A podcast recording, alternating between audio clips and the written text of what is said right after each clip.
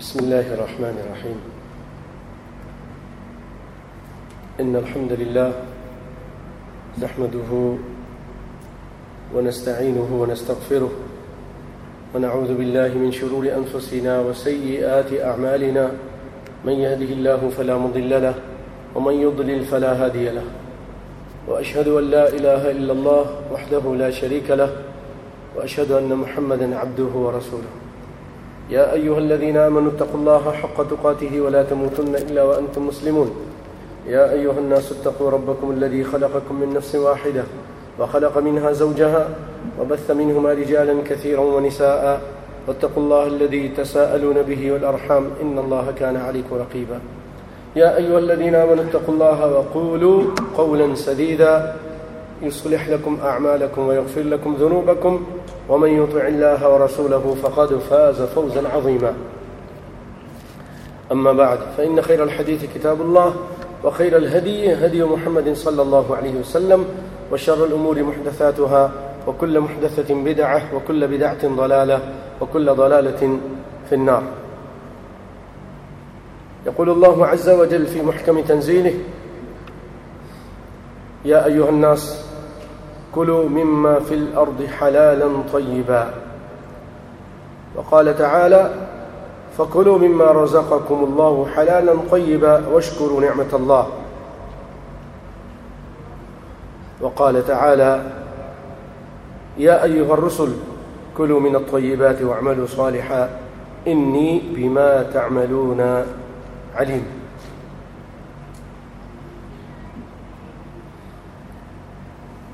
سامعین محترم، عزیزان ملت، السلام علیکم ورحمۃ اللہ وبرکاتہ۔ آپ کو معلوم ہوگا کہ ہم نے آج کا عنوان مسائل تجارت اور جدید تجارتی مسائل اور ان کا حل۔ انشاءاللہ العزیز یہ کچھ آپ کے سامنے پیش کیا جائے گا، لیکن جدید مسائل پیش کرنے سے پہلے آپ کے سامنے جو تجارت سے متعلق، حلال و حرام سے متعلق اسلام نے ہماری رہنمائی فرمائی ہے، ہمیں گائیڈ دیا ہے۔ انشاءاللہ پہلے میں آپ کے سامنے وہ باتیں، وہ اصول، وہ قواعد، وہ ضوابط آپ کے سامنے رکھوں گا۔ بھائیو، یہ بہت اہم موضوع ہے اور بہت کم اس پر گفتگو ہوتی ہے۔ دیکھیے، اگر انسان کی روزی اور روٹی حلال ہے نا، تو اس کی عبادتیں بھی قبول ہوتی ہیں اور اس کو عبادتوں میں مزہ بھی آتا ہے۔ اور اگر عبادت وہ کرتا ہے اور روٹی اس کی حلال نہیں ہے، حرام کی ہے، اس کی کمائی میں شک ہے، تو اللہ رب العالمین اگر وہ صدقہ خیرات بھی کرے تو قبول نہیں کرتا۔ ان اللہ طیب لا يقبل الا طیبہ۔ اور ایک جگہ اور فرمایا، کائنات کے امام صلی اللہ علیہ وسلم نے کل لحم نبت من سحت فالنار اولا به. ہر وہ گوشت جو حرام سے پلا اور بڑا ہے، اس کے لیے تو جہنم کی آگ ہے۔ اس لیے ہم نے سوچا کہ اس موضوع پر گفتگو کی جائے اور رب العالمین اس چیز پر قادر ہے کہ اپنے بندوں کو سمجھا دے، فہم دے دے۔ حرام سے توبہ کر لیں، حلال کی طرف آ جائیں۔ تاکہ دنیا بھی اچھی ہو جائے، آخرت بھی اچھی ہو جائے، سکون بھی ملے، اطمینان بھی ملے، عبادتیں بھی قبول ہوں اور برکت بھی ہوں۔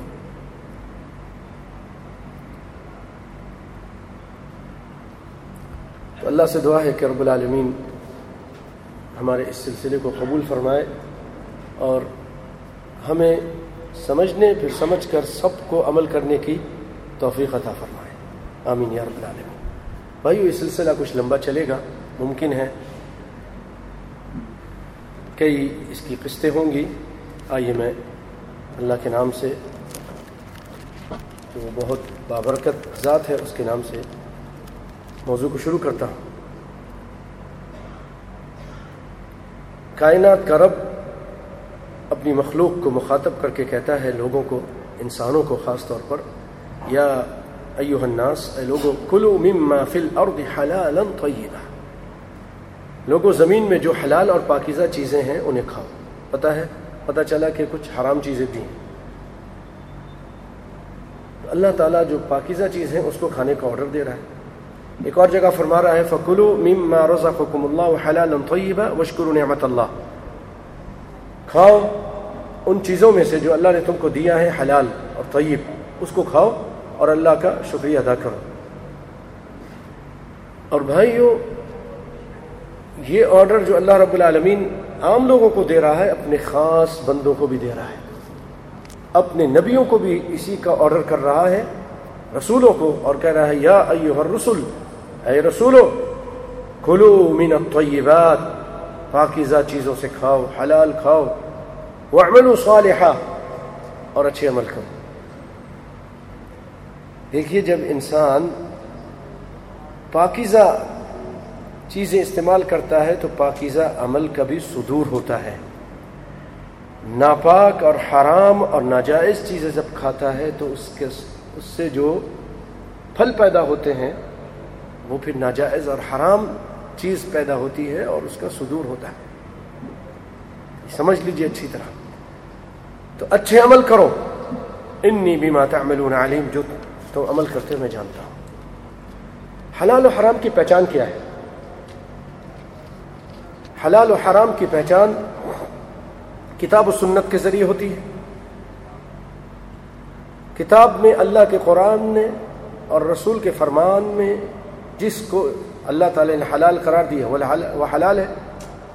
جیسا کہ مثال اس کی فرمایا وہ تعام الدین اونت الکتاب حل القم اہل کتاب کا کھانا، اہل کتاب جن کو کتاب دی گئی ہے، ان کا کھانا تمہارے لیے حلال ہے۔ تو اہل کتاب کا کھانا کھا سکتے ہیں اللہ یہ کہ اگر اس میں واضح طور پر پتہ چل جائے کہ خنزیر ہے، یا شراب ہے، یا کوئی حرام چیز ملائی ہے، تو تو نہیں، ورنہ عام طور پہ ان کا ذبیحہ، ان کا ذبیحہ، اور جو بھی پاک چیزیں وہ پکاتے ہیں، کھا سکتے ہیں، اللہ نے۔ اس کو حلال کیا ہے۔ اور قرآن پاک میں یا نبی کی حدیث میں اس چیز کے بارے میں، اس کے استعمال کے بارے میں گناہ کے بارے میں نہ آیا ہو۔ جیسے عدم اسم اللہ تعالیٰ فرما دے، فلا اسم علیہ اس میں کوئی گناہ نہیں، اس کو تم یوز کر سکتے ہو۔ ولا جناح علیکم۔ تم پر کوئی گناہ نہیں۔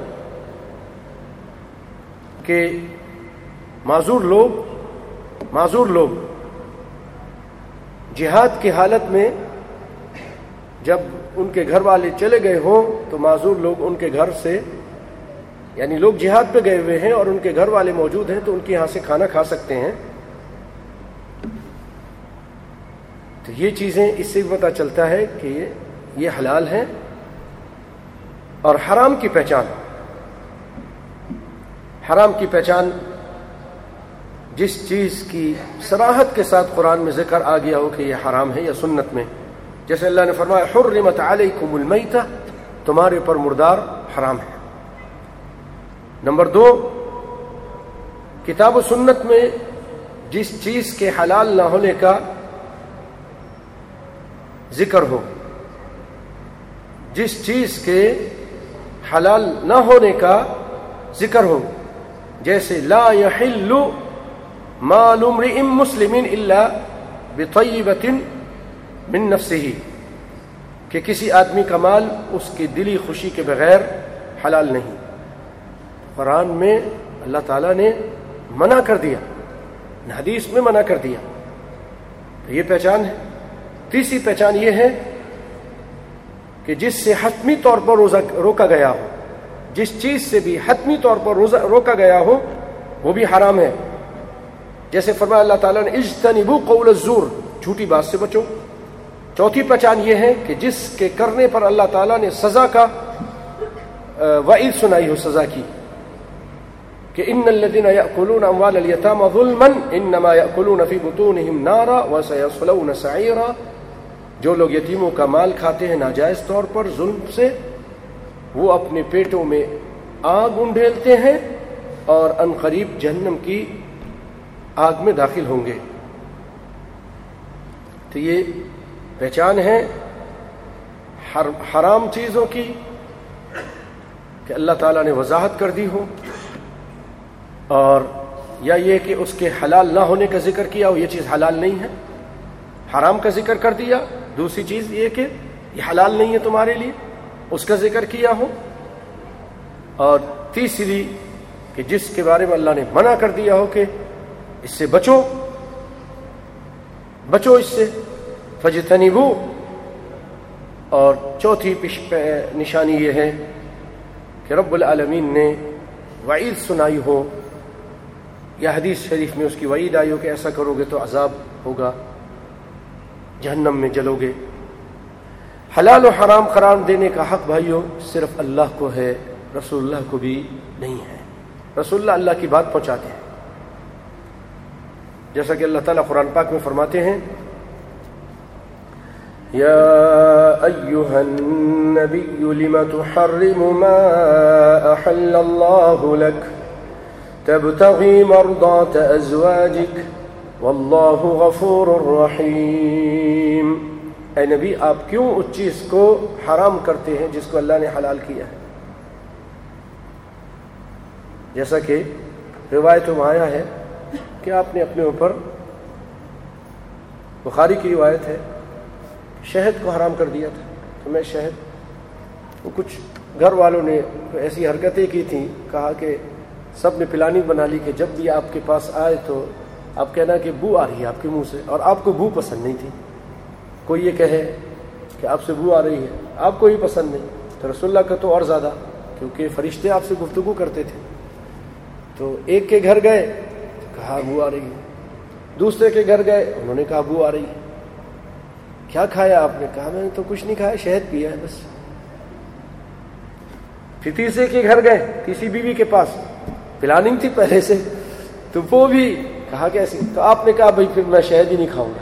لگتا ہے کہ یہ واقعی یہ لوگ صحیح کہہ رہی ہیں، لیکن وہ سب گڑبڑ تھی اب اللہ تعالیٰ نے آپ کو ڈانٹ دیا، اے نبی، آپ اس چیز کو حرام کیوں قرار دیتے ہیں جس کو اللہ نے حلال کیا ہے؟ اس سے کیا پتا چلا بھائیوں کہ حلال اور یعنی حرمت اور حلت کا اختیار صرف اللہ کے پاس ہے، رسول اللہ بھی کسی چیز کو اپنی مرضی سے حرام نہیں کر سکتے اور حلال نہیں کر سکتے۔ اس میں بہت بڑا ہمارے لیے سبق ہے، جو آج دنیا کی پارلیمنٹ ہیں بہت ساری اسمبلیاں ہیں، وہاں قانون بنائے جاتے ہیں اور کثرت رائے سے اس کو پاس کیا جاتا ہے۔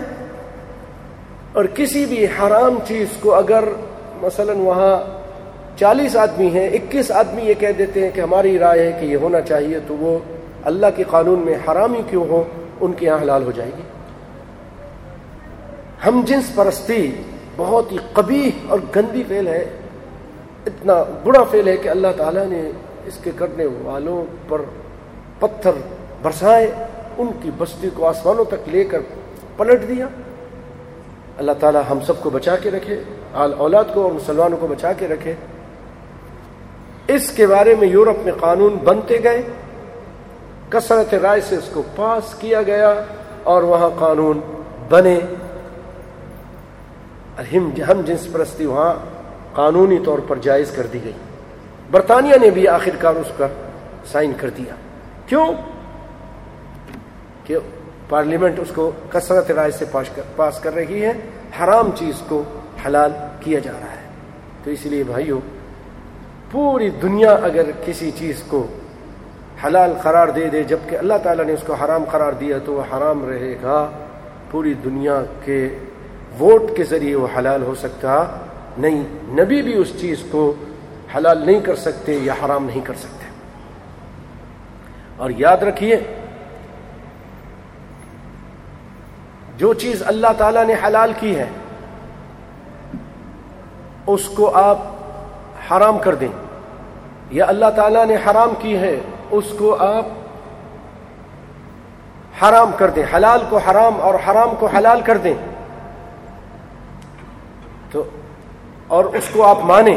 ایسے بزرگ، ایسے اسمبلی، ایسے پروفیسر، ایسے ڈاکٹر، ایسے ملا مولوی، ایسے سیاستدان اور قانون دان وہ اللہ کی حرام کردہ چیز کو حلال قرار دیں اور حلال کردہ چیز کو حرام قرار دیں اور آپ ان کی اتباع کریں تو آپ مشرق ہیں۔ آپ مشرق ہیں۔ قرآن کہہ رہا ہے۔ قرآن کی دلیل سے سنیے۔ سیدنا ادی بن حاتم رضی اللہ تعالیٰ عنہ روایت کرتے ہیں کہ میں نبی صلی اللہ علیہ وسلم کے پاس آیا۔ توجہ دیجیے گا اس پر۔ صرف تجارتی مسائل نہیں، اس سے حل کرنے ہیں۔ اور بھی بہت سارے مسئلے، مسائل اس سے حل ہوتے ہیں۔ عقیدے کے مسئلے بھی حل ہوتے ہیں، تقلید کے مسئلے بھی حل ہوتے ہیں۔ کہتے میں نبی صلی اللہ علیہ وسلم کے پاس آیا اور میری گردن پہ سلیب لٹکی تھی سونے کی۔ آپ نے فرمایا، اے دی اس کو پھینک دو۔ اس سلیب کو پھینک دو۔ یہ تو بت ہے۔ اور میں نے سنا آپ یہ آیت تلاوت کر رہے تھے قرآن پاک کی، اتخذوا احبارهم ورهبانهم اربابا من دون اللہ۔ اللہ تعالیٰ اس قرآن پاک میں اہل کتاب کے بارے میں بیان کر رہا ہے کہ ان لوگوں نے اتخذو توجہ دیجیے اللہ تعالیٰ آپ کو برکت دے، مجھے اور آپ کو علم عطا فرمائے۔ آمین۔ اتخذو احبارهم، اہل کتاب نے یہودیوں نے اور عیسائیوں نے احبار کہتے ہیں بڑے علماء کو۔ اپنے بڑے علماؤں کو اور روحبان اور اپنے عابدوں کو روحبان کو۔ کیا بنا لیا تھا؟ رب بنا لیا تھا، ارباب بنا لیا تھا۔ رب بنا لیا تھا، داتا، مشکل کشا، یا یہ کہیے کہ اپنا خدا بنا لیا تھا۔ اللہ کے علاوہ۔ تو یہ آیت سنیں تو انہوں نے جب وہ مسلمان ہو گئے یا اپنے سمجھنے کے لیے انہوں نے کہا، اللہ کے رسول، ہم تو ان کی عبادت نہیں کرتے تھے۔ ہم نے ان کو رب نہیں بنایا۔ میں خود عیسائی، میں سمجھنا چاہتا ہوں۔ قرآن کی یہ آیت مجھے وضاحت چاہیے۔ یہ کہہ رہی ہے کہ عیسائیوں نے اپنے علماء کو اپنا رب بنایا۔ ہم نے تو نہیں بنایا۔ مجھے سمجھائیے، کائنات کے امام صلی اللہ علیہ وسلم نے ان سے پوچھا۔ اور اس وقت جو میں آپ کے سامنے روایت رکھ رہا ہوں ترمیری کی، اس میں آپ خود جواب دیتے ہیں۔ اور دوسری روایت میں اس میں آپ پوچھتے ہیں کہ کیا تمہارے علماء کسی چیز کو حلال قرار دیتے تھے جس کو اللہ نے حرام کیا اور کسی حرام چیز کو، کسی حلال چیز کو جو اللہ نے حلال قرار دیا ہو، اس کو حرام قرار دیتے تھے اور اس کا عکس کہاں ہاں ایسا تو ہوتا تھا۔ مثلا اللہ رب العالمین نے شراب کو حرام قرار دیا، ہمارے ملا کہتے تھے، کھا لو، پی لو، پی لیتے تھے ہم۔ سوت کو یا چربی کو اللہ نے حرام قرار دیا تھا۔ ہمارے ملا مولویوں نے فتوا دے دیا، ہم اس کو حلال سمجھتے تھے۔ آپ صلی اللہ علیہ وسلم فرمایا فتل کا عبادت ہوں یہی تو ان کی عبادت ہے۔ یہی ان کی عبادت ہے۔ سمجھے بھائیو؟ کوئی بھی پارلیمنٹ، کوئی بھی اسمبلی، آج کوئی بھی آرڈیننس نکالتی ہے، پاس کرتی ہے، اپروول ہو جاتا ہے۔ اور اگر آپ اس کو ماننے لگ جاتے ہیں تو آپ اس اسمبلی والوں کو اپنا رب مانتے ہیں۔ اللہ کے ساتھ آپ نے اس قانون میں شریک کر دیا۔ اللہ کے ساتھ ان کو رب بنا لیا۔ یہ حرام ہے، ناجائز ہے۔ اتنی بات واضح؟ تو بھائیو، آج ہمارے ملا مولوی بھی معذرت کے ساتھ ہمارے بعض علماء جرت کر کے کتاب و سنت میں دخل اندازی کی اور اس کے خلاف فتویٰ دینا شروع کر دیا۔ رب کے قانون کے خلاف، نبی مصطفیٰ کے لائے و نظام کے خلاف۔ اور بہت سارے لوگ مانتے ہیں۔ یاد رکھیے، ایسے لوگ بھی اپنے علماء کو اللہ کے ساتھ رب بناتے ہیں۔ جو بھی ایسا کرتا ہے۔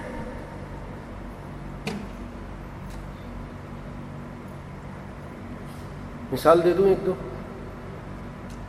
شاہد بھائی مثال دے دوں کوئی۔ سمجھانے میں، سمجھ کے لیے مثال اچھی رہتی۔ ہے اللہ نے بھی بڑی مثالیں دی مچھر کی مثال دے دی، مکھی کی مثال دے دی۔ ان اللہ لا يستحي ان يضرب مثلا ما بعوضه اللہ کو کہتا ہے کہ کوئی حیا نہیں آتی اس بارے میں کہ وہ کوئی مچھر کی مثال دے دے۔ کوئی مشکل نہیں۔ بھائیو، معذرت کے ساتھ۔ اگر کسی کو برا لگے تو یہ حقیقت ہے، میں اس کے سامنے بیان کر رہا ہوں۔ برا نہ مانے۔ کوشش کریں۔ میری اس گزارشات کو سمجھنے کی کہ میرا مقصد تان و تشتی نہیں بات کو سمجھانا ہے۔ ہمارے یہاں دیکھیے، بہت سارے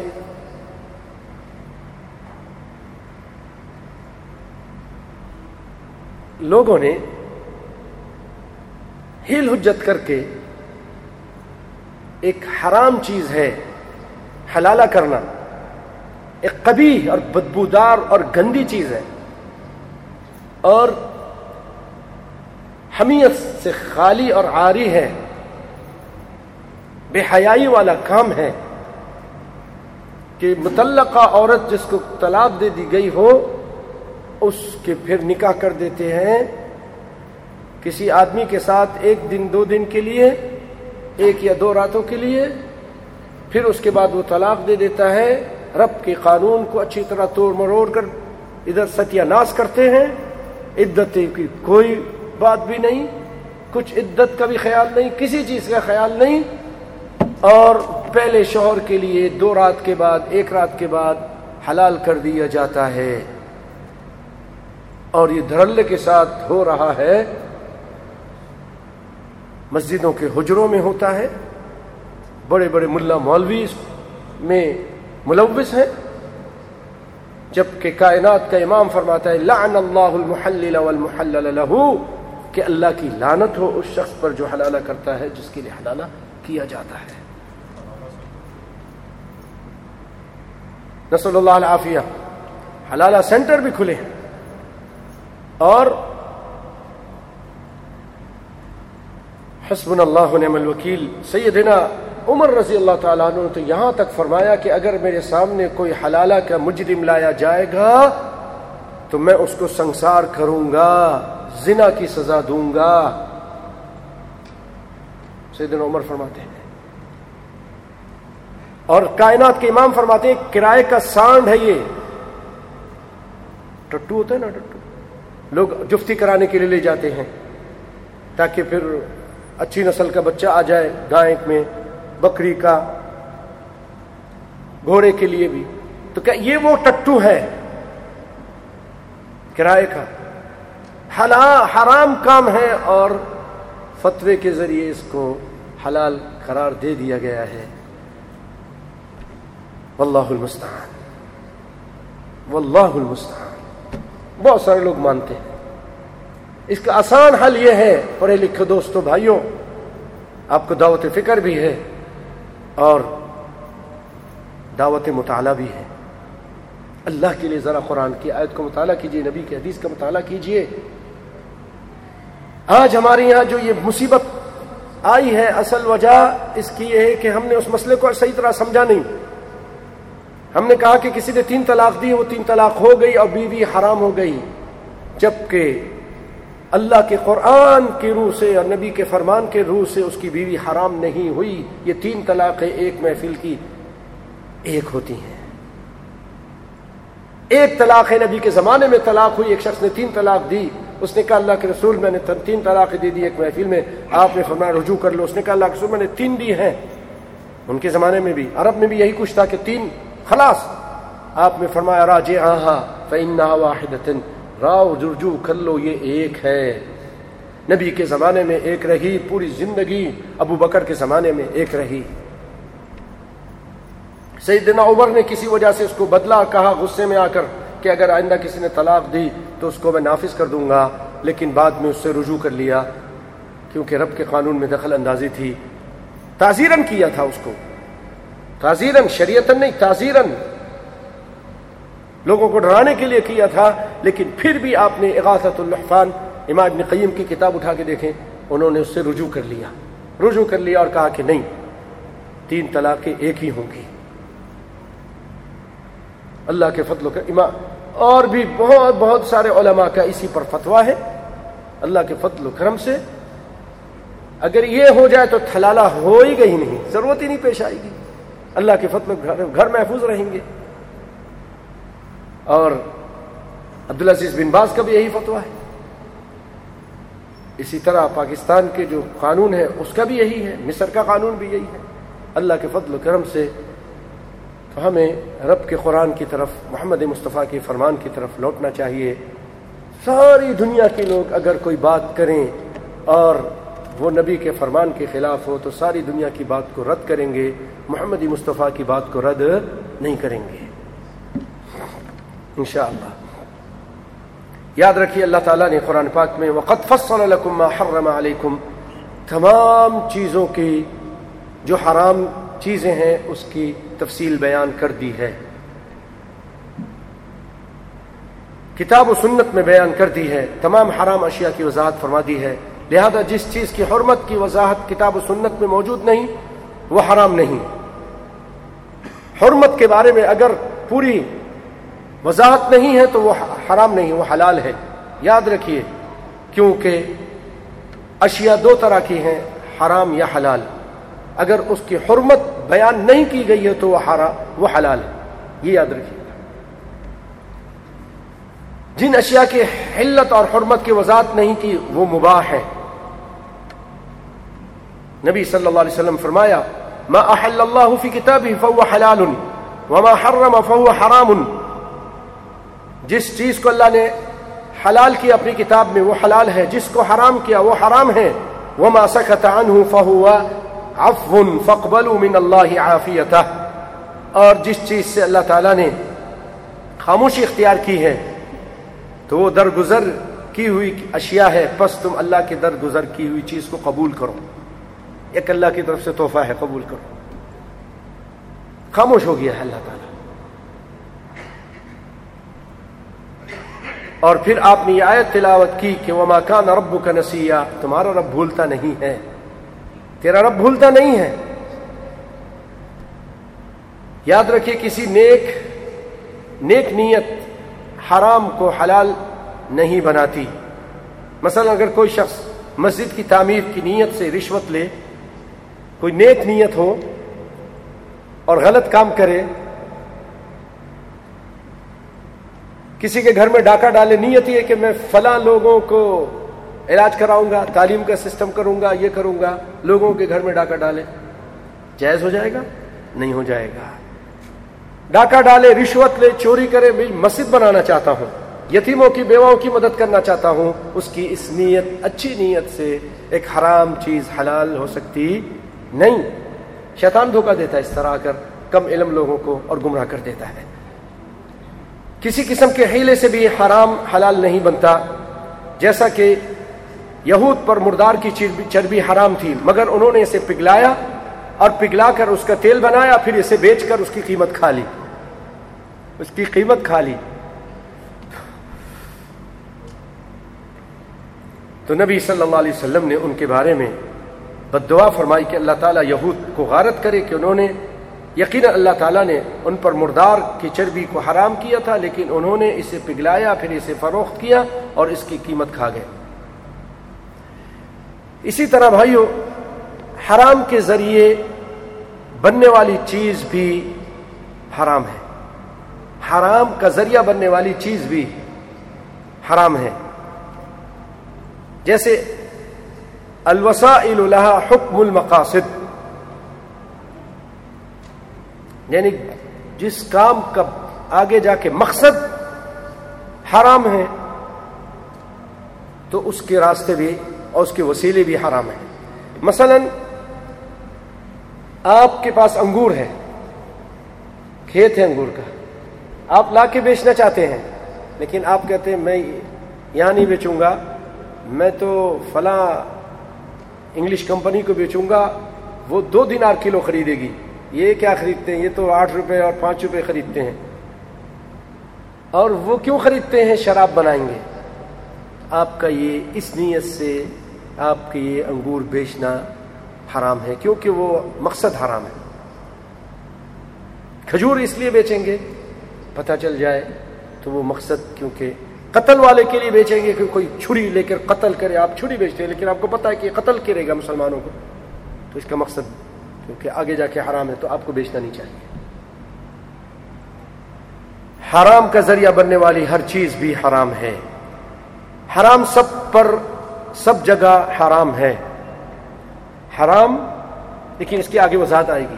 سب پر سب جگہ حرام ہے۔ یعنی جب کوئی چیز شرن حرام ثابت ہوئی تو پھر امیر، غریب، عربی، اجمی، آقا، غلام، گورے، کالے کی تفریق کے بغیر سب پر وہ چیز ایک جیسی حرام ہوگی۔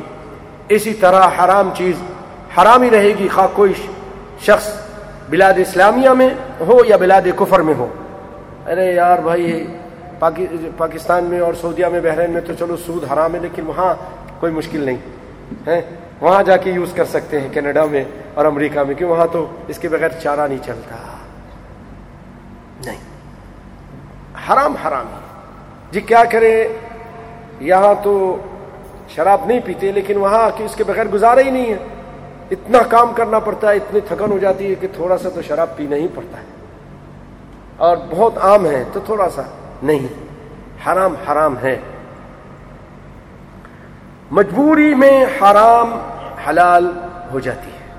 مجبوری کی حالت میں حرام چیز حلال ہو جاتی ہے، لیکن بقدر ضرورت۔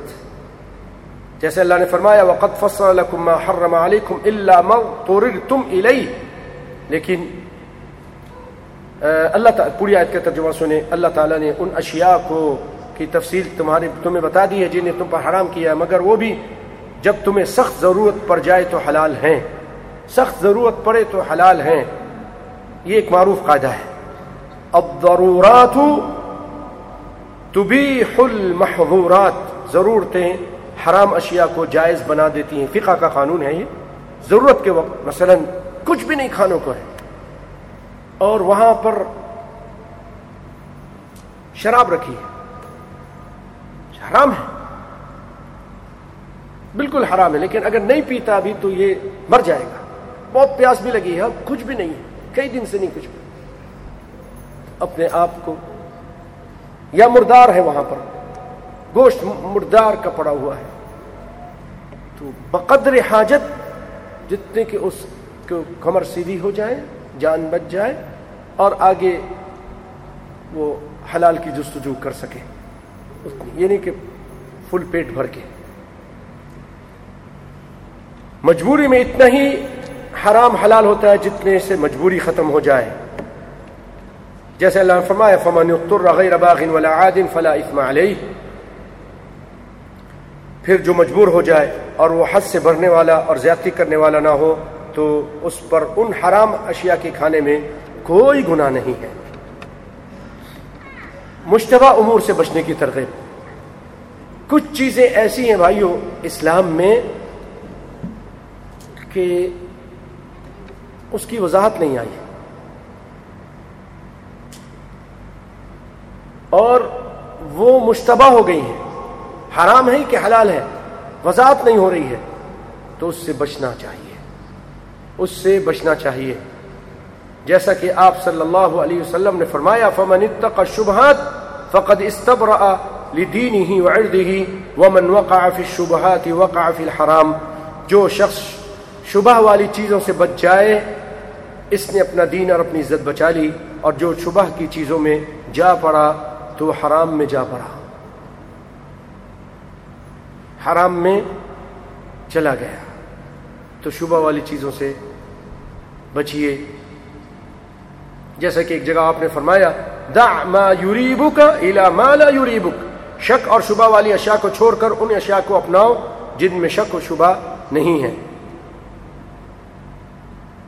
اور نبی کائنات صلی اللہ علیہ وسلم دیکھیے، اس قدر شبہ سے بچتے تھے کہ آپ ایک مرتبہ جا رہے تھے، راستے سے کھجور کا ایک ٹکڑا ملا یا کھجور ملی، آپ نے اٹھا لیا، پھر فرمایا، لولا ان تكون صدقه لاكلتها اگر یہ صدقے کا نہ ہوتا، کیونکہ مجھے تو نہیں پتا صدقے کا ہے کہ نہیں ہے، ممکن یہ صدقے کا ہو، تو اگر یہ شبہ نہ ہوتا کہ یہ صدقے کی ہے تو میں اسے کھا لیتا لیکن اب نہیں پتا ہے کہ صدقہ ہے کہ نہیں ہے، تو میں نہیں کھا سکتا۔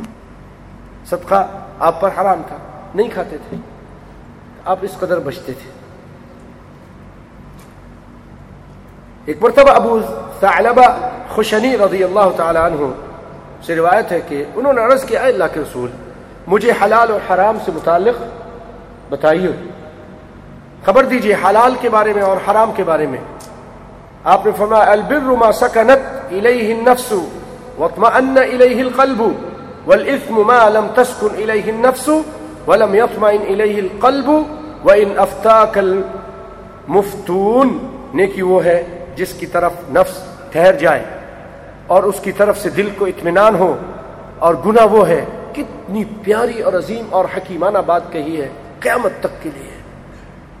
آپ نے فرمایا، نیکی وہ ہے جو دل کو اطمینان حاصل ہو جائے۔ فطرت پر اللہ نے انسان کو پیدا کیا۔ اور فطرت ہی سے انسان کو سکون ملتا ہے۔ اور گناہ وہ ہے جس کی طرف نفس نہ ٹھہرے۔ نہ ہی اس کی طرف دل اطمینان حاصل ہو دل کو۔ اور اگرچہ مفتی تمہیں فتوا دے دیں۔ مفتی فتوا دے دیتے ہیں جی حلالہ کر لو لیکن دل مانتا نہیں۔ دل نہیں مانتا۔ تو پھر چھوڑ دو۔ ایسی چیزوں کو چھوڑ دو۔ اور بھی جو اس طرح کی باتیں ہیں۔ ابو عمارہ رضی اللہ تعالیٰ عنہ سے روایت ہے کہ ایک شخص نے نبی صلی اللہ علیہ وسلم سے سوال کیا کہ اللہ کے رسول، گناہ کی تعریف کیجیے۔ گناہ کیا چیز ہے؟ گناہ کی ڈیفینیشن کیجیے۔ مل اسم قال اذا حاك في نفسك شيء فدع آپ نے فرمایا کہ جب کوئی چیز تیرے نفس میں کھٹکے نا، تو اسے چھوڑ دے۔ جب کھٹکا پیدا ہو جائے، اس کو چھوڑ دو۔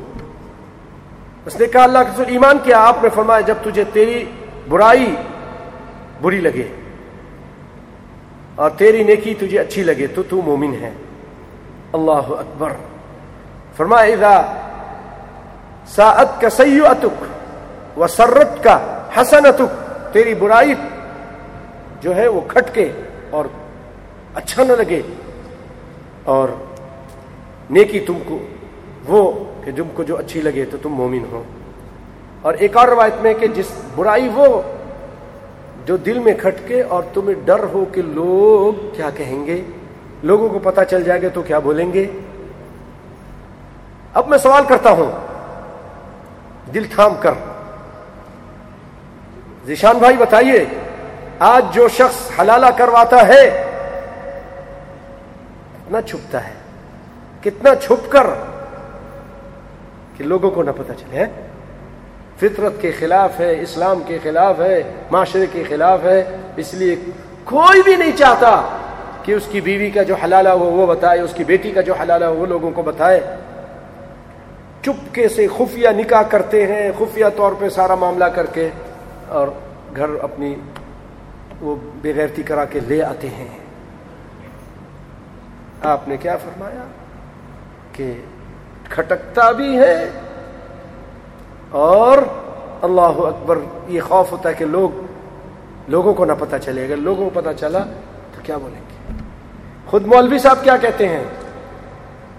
بھائی حلال اگر کروانا ہے نا، تو اپنے محلے سے نہیں کروانا۔ کسی دور دراز کے علاقے سے کروا لینا۔ وہاں سب کو پتہ بھی چل جائے گا، اور ایسا نہ ہو کہ پھر دونوں بعد میں بھی یہ کام شروع کر دیں۔ اللہ اکبر۔ اور پھر وہ فت، مولوی صاحب فتوا دیکھ کر کہتے ہیں، فلاں مولوی کے پاس چلے جاؤ، فلاں مسجد کے امام۔ وہ بڑے اچھے ہیں۔ وہ حلالہ کر کے بیوی تم کو آپس بھی کر دیں گے۔ اور لیکن سب کے سامنے نہیں بات کرنا۔ جا کر چپکے سے بات کرنا جب وہ نماز کے پڑھ کے اپنے گھر جا رہے ہیں۔ اور وہ مولوی ان کو ٹرانسفر کرتے ہیں۔ نعوذ باللہ، یہ اب دیکھ لی، حلالہ کی ایک کتاب ہے، پاکستان میں لکھی گئی ہے۔ اس میں یہ سارا لکھا گیا ہے۔ بلکہ اب تو مولوی لاگ سیاسی فائدہ اٹھاتے ہیں۔ بڑے بڑے سیاستدانوں کو پارسل کرتے ہیں۔ اور پھر ان سے مفاد حاصل کرتے ہیں۔ زمینیں لیتے ہیں، مدرسے کے لیے، گھر کے لیے، مسجدوں کے لیے۔ عورتیں سپلائی کی اللہ کی پورے دلائل کے ساتھ یہ چیزیں لکھی گئی۔ حسب اللہ نے ملک کی اور جب ان کو اپنا مسئلہ ہو جاتا ہے، گلنور صاحب جب اپنے گھر کا مسئلہ ہوتا ہے تو پھر کہتے جاؤ قرآن حدیث والوں سے فتوا لے لو۔ اپنی بیوی کا مسئلہ ہوتا ہے کہ تو وہاں سے لے لو۔ وہ لوگ بالکل صحیح بات کرتے ہیں۔ دوسروں کی بیوی بیٹی سے۔ بیویوں اور بیٹیوں سے تم اس طرح کا مذاق کرتے ان کی عزتیں لوٹتے ہو اور جب اپنا گھر پہ مسئلہ پڑتا ہے تو کہتے جاؤ قرآن سے اور حدیث سے فیصلہ لینا تو دنیا والوں کو لیے بھی قرآن حدیث کافی کر دو نا۔ کڑوا کڑوا، ہرپ، تھو تھو تھو اور میٹھا میٹھا ہرپ ہرپ۔ یہ ان کی مثال ہے، اللہ رحم فرمائے۔ بہترین کھانا یاد رکھیے، اپنے ہاتھ کی کمائی ہے۔ ابن اطیبو ما اکل تم من کسبکم اپنے ہاتھ سے اور ایک روایت میں آپ صلی اللہ علیہ وسلم فرمایا، ما اکل احد طعاما قط خیرا من ان یاکل من عمل یده کہ کسی انسان نے اس شخص سے بہتر روٹی روزی نہیں کھائی جو خود اپنے ہاتھوں سے کما کر کھاتا ہے، ہیں؟ محنت کرتا ہے، جاتا ہے، اور بڑے ٹھیک ٹھاک طریقے سے اپنا ٹائم لگا کے واپس آتا ہے، روٹی لے کر حلال طریقے سے کھاتا ہے، کھلاتا ہے۔ اچھے اثرات آتے ہیں، بچوں پر بھی، بیوی پر بھی۔ بڑے اچھے ہیں۔ اللہ اکبر۔ پھر فرمایا آپ نے کہ اللہ کا نبی داؤد علیہ السلام بھی اپنے ہاتھ سے کام کر کے روٹی، روزی کماتے تھے۔ اللہ ہمیں بھی حلال روٹی اور روزی عطا فرمائے اور حرام سے اللہ اس کے ایک ذرے اور ایک دانے سے بچا کے رکھنا۔ آمین۔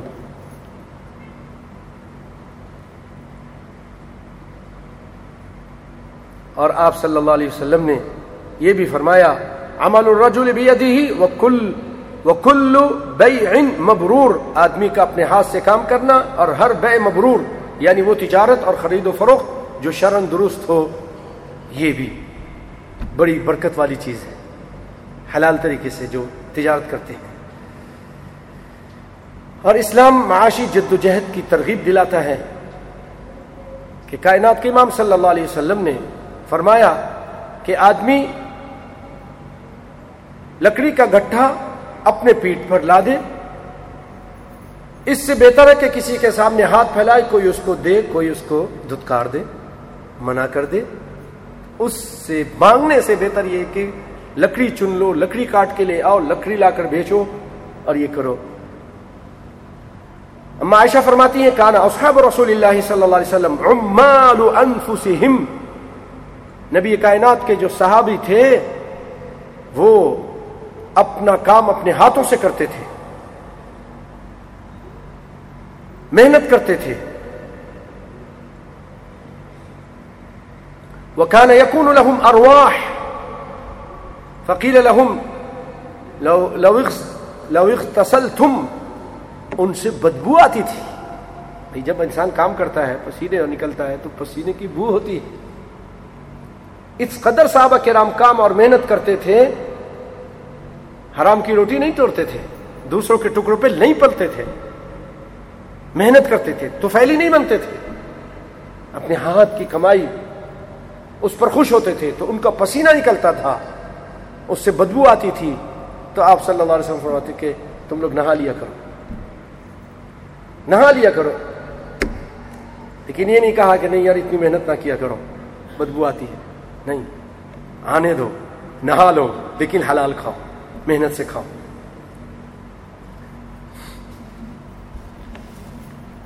بات لوگوں نے اللہ رحم فرمائے، اپنی زندگی کا مقصد ہی مانگنا بنا لیا۔ ذرا سی کوئی مشکل آئی، مجھے یہ ہو گیا، مجھے یہ کر دو، مجھے وہ دے دو۔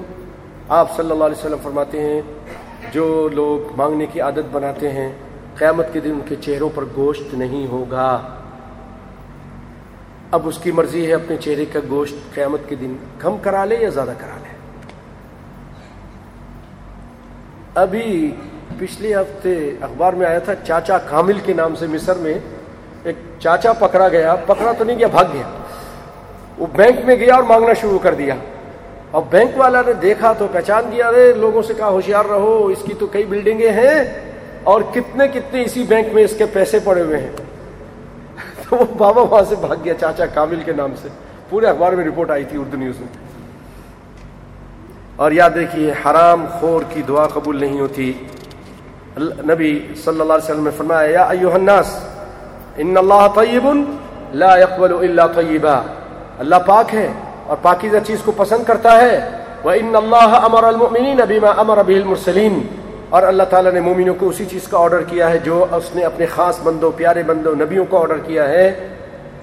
اور پھر اس کے بعد اس میں نبی صلی اللہ علیہ وسلم نے یہ بھی فرمایا کہ ایک لمب، ایک آدمی ہے، ایک لمبا سفر کرتا ہے اور اس کے بال پڑا گندا ہے، جسم غبار آلودہ ہے اور ایک روایت میں حج کے حج کے سفر میں ہے۔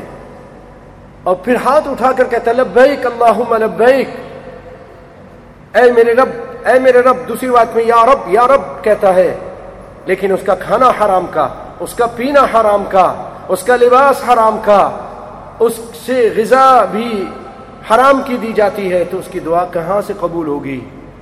کہاں سے اس کے لیے لبیک کے جواب آئے گا؟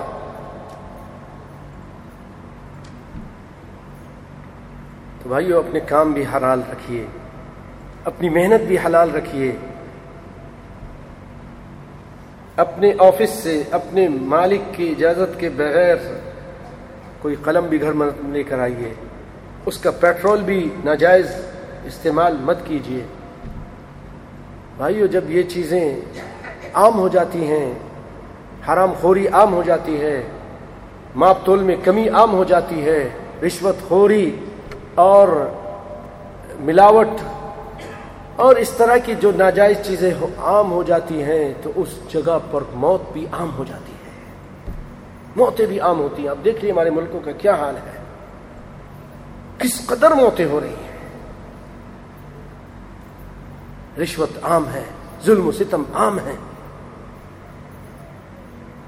حسب اللہ کی وہاں تو لوگوں نے اس کو فن سمجھا ہوا ہے، فنکاری سمجھتے ہیں۔ بہت بڑا اپنے آپ کو پڑھا لکھا اور کہ بہت بڑا میں فنکار ہوں کہ اتنے میں نے فراڈ کیے ہیں۔ اتنے بڑے بڑے محل بنائے ہیں۔ اتنے میرے پاس پیسے ہیں۔ دیکھیے کیسے پھر کرائسس میں آتا ہے وہ۔ اسی کا اپنا ساتھی، اسی کا اپنا پارٹنر اسی کا وزیر داخلہ، اسی کے زمانے کا اس کا بھانڈا پھوڑ دیتا ہے۔ اس کے پاس عورتیں آتی تھیں، اس کے پیسے حرام کے اور یہ اور وہ، سارا کچھ میں نام نہیں لیتا نام لینی اچھی بات نہیں۔ یہ ہے اللہ رب العالمین کی پکڑ۔ گھر کا بیٹی لنکا ڈھائے۔ اللہ تعالیٰ، ان بد ربی کے لیے شدید ڈرو، ہر آدمی ڈرے۔ ہر معاملے میں ڈرے۔ روٹی کے معاملے میں، بیوی کے معاملے میں، بچوں کے معاملے میں، قرآن حدیث کے معاملے میں۔ ڈریے بھائی کسی ناجائز عورت سے، جس سے آپ کے لیے رشتہ جائز نہیں، تعلقات مت رکھیے۔ چاہے نیٹ کے ذریعے، چاہے ٹیلی فون کے ذریعے۔ نہیں رکھیے۔ پھر آپ کی عزتیں بھی محفوظ نہیں رہیں گی۔ کوئی آپ کی بیوی سے بھی اسی طرح بات کرے گا، آپ کی بیٹی سے بھی اس طرح بات کرے گا۔ ہوشیار ہو جائیے۔ حلال کھائیے، حلال کام کیجیے۔ جو ایسا کرتے ہیں، ان کی بیٹیاں پھر اسی طرح کرتی ہیں۔ حسب اللہ نے ملو کی کچھ کہہ بھی نہیں سکتے ہیں۔ پھر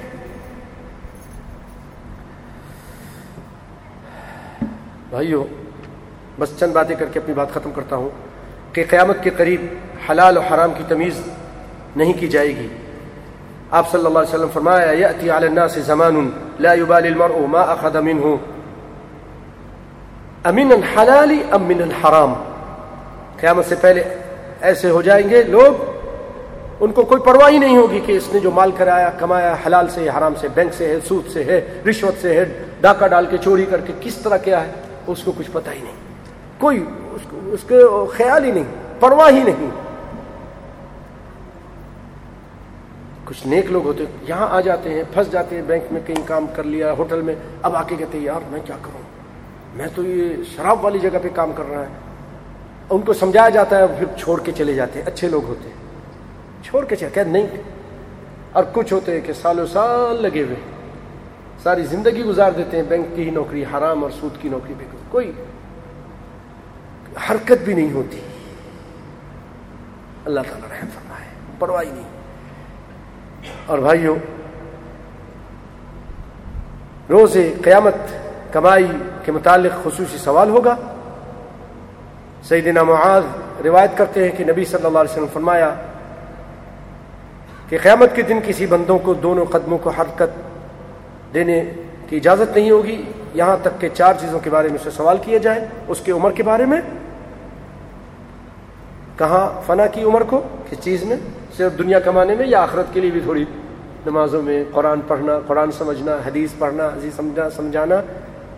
کچھ اس کے بارے میں بھی کچھ ٹائم لگایا، کبھی درس میں بھی آیا یا بس دنیا ہی کماتا رہا؟ ایک ملین ہو گیا، دو ملین ہو گیا، ایک بلڈنگ ہو گئی، دوسری بلڈنگ ہو گئی اور پھر حضرت قبر میں پہنچ گئے۔ یہی ہوتا ہے نا۔ عمر کہاں کھپائی؟ جوانی کے مادے میں سوال کیا جائے گا کہ اس کو کہاں بوسیدہ کیا، کہاں کھپایا؟ مال کے بارے میں سوال کیا جائے گا کہ مال کہاں سے کمایا اور کہاں خرچ کیا؟ کہاں سے کمایا؟ حلال طریقے سے یا اور کہاں خرچ کیا؟ حلال جگہ دونوں کا خیال رکھیے۔ بہت سارے لوگ حلال کماتے ہیں لیکن سی ڈیوں میں، گانے کی فلموں میں، ہیں، اور گندی چیزوں میں اللہ تعالیٰ بچا کے سوال ہوگا بھائیو، سگریٹ میں، شراب میں، زنا میں، گندی جگہ سفر کرنے میں۔ بڑے امیر لوگ بڑا جاتے ہیں، کہاں کہاں جاتے ہیں؟ بہت ابھی ابھی آنی چھٹی آنے والی ہے۔ کوئی کہاں جا رہا ہے، کوئی یورپ جا رہا ہے۔ ایسے ایسے اللہ رحم فرمائے۔ چھوٹے چھوٹے بچے تیسری کلاس کے۔ ایک بچہ مجھے کہنے لگا عربی میں میں وہاں وہ دیکھا، فسق و فجور دیکھا۔ دو جو دو لباس میں نے کہا چپ، یہ باتیں یہاں نہیں کرتے، غلط بات ہے، اس طرح کو بیان بھی نہیں کرتے۔ اللہ تعالیٰ ان اللہ ان اللہ يحبون ان تشيع الفاحشة اللہ تعالیٰ اس کو پسند نہیں کرتا۔ ان الذين يحبون ان تشيع الفاحشه في الذين امنوا لهم عذاب اليم في الدنيا والاخره جو مسلمانوں کے اندر فحاشی پھیلانا چاہتے ہیں، اللہ تعالیٰ ان کو دردناک عذاب کرے گا دنیا میں بھی آخرت میں۔ سمجھے نا؟ میرا یہ جو بات کرنے کے مقصد یہ کہ چھوٹے چھوٹے بچوں کو ان کو ماں باپ لے کے جاتے ہیں اور وہاں ان کو ٹو پیس میں دکھاتے ہیں۔ نہیں کرنا چاہیے، نہیں لے کے جاتے اچھے اسلامی ملک میں لے جاؤ، عمرے کے لیے چلے جاؤ اور اچھی جگہ پہ چلے جاؤ۔ اتنا یہ لوگ پیسہ خرچ کر کے جاتے ہیں اور پھر وہاں گندی چیزیں دکھا کر اپنے بچوں کو لے کر سوئمنگ پول ہے، پتہ نہیں کیا کیا سب کچھ ہوتا ہے۔ علمان حفیظ اللہ تعالیٰ ہمیں، آپ کو، مجھے، ہماری اعلی اولاد کو سب کو بچا کے رکھے۔ آمین۔ سب کی حفاظت فرمائے۔ مال کہاں سے کمایا، کہاں خرچ کیا؟ اس کے بارے میں سوال ہوگا اور علم کے بارے میں کہ حضرت مولوی صاحب علم جو حاصل کیا تھا اور سننے والے بھائیوں، آپ نے بھی جو علم حاصل کیا تھا، کتنا عمل کیا؟ مجھ سے بھی ہوگا، آپ سے بھی، اللہ تعالیٰ مجھے بھی ہدایت عطا فرمائے، آپ کو بھی ہدایت عطا فرمائے۔ مجھے بھی عمل کرنے کی توفیق دے نافرمانی سے بچائے، آپ کو بھی نافرمانی سے بچائے۔ اور اللہ تعالیٰ دین دنیا کی بھلائی نصیب فرمائے۔ آمین یا رب العالمین۔ بھائیوں اس کے بعد بھی بہت پیاری پیاری باتیں ہیں۔ اس کے بعد جو چیز ہے وہ ہے فضل البیع و آداب ہی تجارت کی فضیلت اور اس کے آداب۔ تجارت کی فضیلت، اس کے آداب۔ ان شاء اللہ یہ آپ سنیں گے۔ بھائیو، میں آج ذہن لے کر آیا تھا، لیکن ٹائم کیونکہ زیادہ ہو گیا ہے، اس لیے میں اپنی بات کو ختم کرتا ہوں۔ بس آپ سے یہ گزارش کروں گا کہ یہ جو مہینہ شابان کا ہے، بڑا مبارک اور اچھا مہینہ ہے رمضان سے پہلے نبی صلی اللہ علیہ وسلم فرماتے ہیں کہ ذا کا شہر یغفل الناس عنہ، لوگ اس سے غافل ہیں۔ اس میں اعمال اللہ کے سامنے پیش کیے جاتے ہیں اور میں اس لیے اس میں روزہ رکھتا ہوں کہ اللہ کے سامنے جب میرے عمل پیش کیے جائے تو میں روزے سے ہوں۔ تو بھائی اللہ مجھے بھی توفیق دے، روزہ رکھنے کی اور آپ کو بھی توفیق دے۔ تو رکھیے نا، ہے نا؟ کوشش کریں، رکھیں گے، ہیں؟ پندرہ تک رکھیے اور پندرہ کے بعد اگر آپ ہمیشہ روزہ رکھنے کے عادی ہیں داودی روزہ رکھتے ہیں، ایک دن چھوڑ کے ایک دن تو رکھیں، کوئی مشکل نہیں۔ پیر جمعرات کے رکھتے ہیں تو آپ پھر بھی رکھیں۔ پیر جمعرات کو، لیکن جو ہمیشہ روزہ رکھنے کی عادی نہیں ہے وہ پندرہ کو آ کے اسٹاپ کیونکہ آگے جا کے کمزور نہ ہو جائیں۔ اور بھائیو، اس مہینے میں کچھ لوگ بدعتیں کرتے ہیں، شب برات مناتے ہیں، اور پندرہ تاریخ کو یہ سمجھتے ہیں کہ اس کا روزہ جو ہے نا، وہ کلیب کی بکریوں کے بالوں جتنے گناہ معاف ہو جاتے ہیں، ضعیف روایتیں اور رات کو جاگتے ہیں رات کو جاگنے والی رات سمجھتے ہیں۔ پاکستان میں، ہندوستان میں، ہے نا؟ حیدرآباد میں تو کرتے ہوں گے، بہت کمکمے جلاتے ہوں گے مسجدوں میں اور جاگتے ہیں اور چائے پلاتے ہیں اور بیٹھ کی عبادتیں کرتے ہیں۔ رمضان کی طرح للت القدر کی طرح۔ سب غلط ہے۔ اس میں جاگنے کا کوئی نہیں آیا کہ اس میں جاگا جائے یا خاص اس کے روزہ رکھا جائے۔ ہاں آپ جو تیرہ، چودہ، پندرہ کے اگر روزے رکھتے ہیں، اس کے حساب سے رکھ لیں۔ پندرہ کے بعد نہیں رکھیں۔ لیکن اس رات اور قبرستان جاتے ہیں، یہ بھی ایک بدت ہے۔ اسی رات کو جاتے ہیں۔ یہ بھی کوئی ثابت نہیں ہے، پیارے پیغمبر صلی اللہ علیہ وسلم سے۔ اور اس میں چراغاں کرتے ہیں۔ اور یہ سمجھتے ہیں، اور یہ بھی لوگوں کے اندر مشہور ہے کہ اس رات قرآن نازل ہوا تھا۔ یہ غلط ہے۔ قرآن خود قرآن کہتا ہے، شہر رمضان الدی فی القرآن۔ رمضان کے مہینے میں قرآن نازل ہوا، لیکن وہ ایک آئے سور دخان کے لیے لیتے ہیں۔ کہ انان فی لیلت مبارکہ، ہم نے اس قرآن کو مبارک رات میں نازل کی ہے اور کہتے ہیں مبارک رات سے مراد یہ پندرہویں شب ہے، جبکہ ایسا نہیں ہے۔ اور وہ سمجھتے ہیں کہ روحیں بھی واپس آتی ہیں، یہ بھی غلط ہے۔ بہت ساری اس طرح بدتیں کرتے ہیں اور اس میں خاص طور پہ سو رکعت پڑھتے ہیں۔ سو رکعت۔ ہاں اچھا اور بھی کئی چیزیں کرتے ہیں، حلوہ پکاتے ہیں۔ حلوہ پکا کر کھلاتے ہیں۔ اللہ تعالیٰ سب کو ہدایت عطا فرمائے بدت نہیں کیجیے اللہ تعالیٰ بدت کے بارے میں اس کا نبی، اللہ کے نبی کہتا ہے کہ إياكم ومحدثات الأمور فإن كل محدثة بدعة وكل بدعة ضلالة وكل ضلالة في النار۔ من أحدث في أمرنا هذا ما ليس منه فهو رد۔ جس نے دین میں، دین سمجھ کے کوئی کام کیا جو، جس میں ہمارا آرڈر نہیں تھا، تو وہ کام مردود ہے۔ کرنے والا بھی مردود اور کام بھی مردود۔ اللہ تعالیٰ میری اور آپ کی اصلاح فرمائے اور ہر ناجائز کام سے بچا کے رکھے۔ واخر دعوان الحمد للہ اللہ تعالیٰ ہمارے ایک بھائی کے کوئی بچہ بیمار ہے، اللہ تعالیٰ ان کو شفا کا عملہ عطا فرمائے۔ اے اللہ، سارے مسلمانوں کو شفا عطا فرمائے اے اللہ، سارے مشکل مسلمان بھائیوں کی پریشانیاں دور فرما۔ اے رب العالمین، جو دنیا سے چلے گئے ان کی بخشش فرما، ہمارے مسلمان بھائی اور ان کی قبروں کو نور سے بھر دے۔ جو بے روزگار ان کو حلال روٹی اور روزی عطا فرما۔ اے اللہ جن کے بچے بھی نمازی ہیں، ان کو پکا نمازی بنا دے۔ اے رب العالمین، جو آپس میں لڑے جھگڑے ہوئے ہیں، ان کو صلح صفائی کی توفیق دے، قرآن پہ عمل اور حدیث پہ عمل کرنے کی توفیق دے۔ پچھلی مرتبہ بہت سنا ہے، لیکن پھر بھی عمل نہیں کیا، بڑا افسوس ہوتا ہے۔ اللہ تعالیٰ کوئی یہ نہیں سوچے، میں بڑا ہوں، میں بڑا ہوں، جب قرآن اور حدیث کے سامنے کوئی بڑا نہیں ہے۔ مظلوم بھی ہے تو وہ بھی جا کے سلام کر سکتا ہے۔ اگر ظالم ہے تو وہ بھی سلام کرے تو سب کو اجر ہے، لیکن کہاں جائیں ہم لوگ؟ بیان کرتے ہیں، لیکن لوگ عمل نہیں کرتے۔ ہیں بڑا افسوس ہوتا ہے اللہ تعالیٰ اتنا بیان کرنے کے بعد میں تو سوچا تھا عمل ہوگا، لیکن مجھے بعد میں بتایا گیا کہ عمل نہیں ہوا۔ بہت افسوس، اللہ تعالیٰ عمل کی توفیق دے۔ اللہ ہدایت عطا فرمائے، سمجھ عطا فرمائے، ہر ناجائز کام سے بچنے کی توفیق عطا فرمائے۔ اور اللہ تعالیٰ بحرین کی حفاظت فرمائے، پاکستان کی، سعودیہ کی حفاظت فرمائے، سارے اسلامی ممالک کی حفاظت فرمائے۔ اور جو یہودی لوگوں کے چیلے چپاٹے ہیں ان کی جو سازشیں ہیں، یہودی لابی جو سازش کرتی ہے اے اللہ، اور عیسائی جو سازش کرتے ہیں اسلام کے خلاف ہے اللہ، ان کی سازشوں کو ناکام فرما، اور ان کے ہر پلاننگ کو ناکام فرما کر مسلمانوں کو پوری دنیا میں عزت اور فتح و کامیانی عطا فرما۔ واخر دعوان الحمد رب العالمین۔ آمین یا رب العالمین۔ جزاکم اللہ خیر